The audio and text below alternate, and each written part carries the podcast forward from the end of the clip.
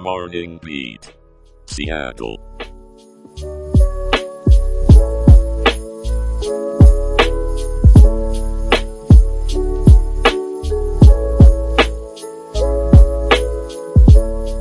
Good morning, Seattle. It's Wednesday, December 20th, 2023, and you're tuned into Morning Beat Seattle.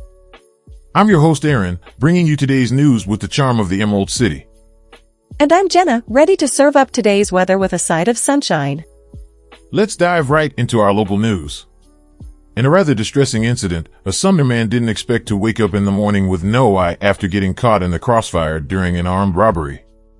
This tragic event unfolded on November 20th when Terry was simply driving home.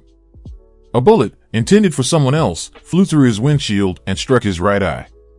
The robbery occurred in the Winco parking lot where two suspects robbed a woman at gunpoint. Despite surveillance video, these individuals remain at large. Terry, we're keeping you in our thoughts and hope for swift justice. For those looking to help, a GoFundMe page has been established to aid with his medical expenses. Oh, the thought alone is just chilling. I can't imagine what Terry and his family are going through. It's a stark reminder to cherish every moment. Absolutely, Jenna. In other local news, a family is seeking answers after a father and son were among the victims of an alleged Auburn serial killer. The bodies were found in a wooded area of Algona back in 2021, and now the King County Prosecutor's Office is piecing together a sinister puzzle.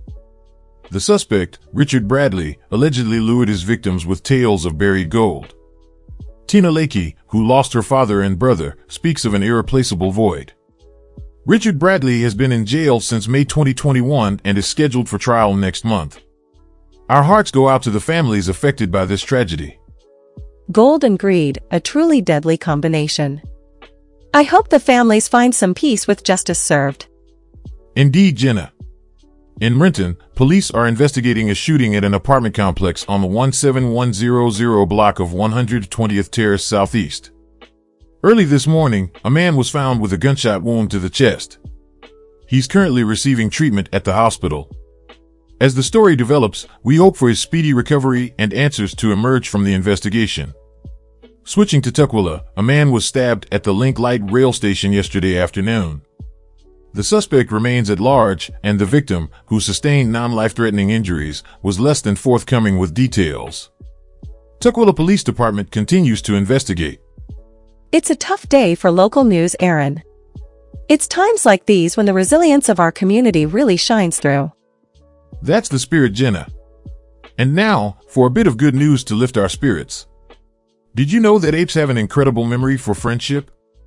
Johns Hopkins University researchers found that apes can recognize old friends they haven't seen for over 25 years.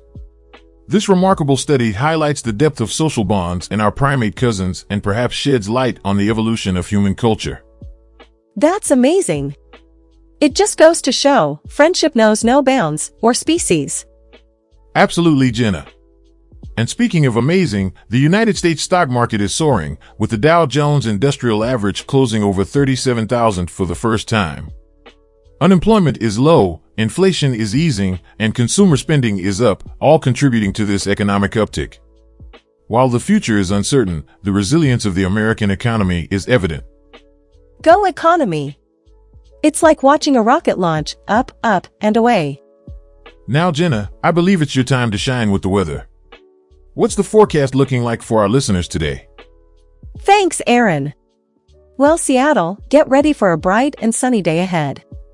The high will be a crisp 52 degrees, with a low of 42 degrees. The sun will grace us with its presence at 7.54 in the morning and set at 4.19 in the afternoon.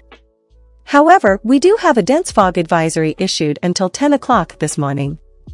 So, if you're driving, keep those headlights on and maintain a safe distance. The fog should lift, revealing a beautiful day to enjoy the outdoors, responsibly, of course. Thanks, Jenna. Sounds like a perfect day to take in some fresh air after the fog clears, that is. Absolutely, Aaron.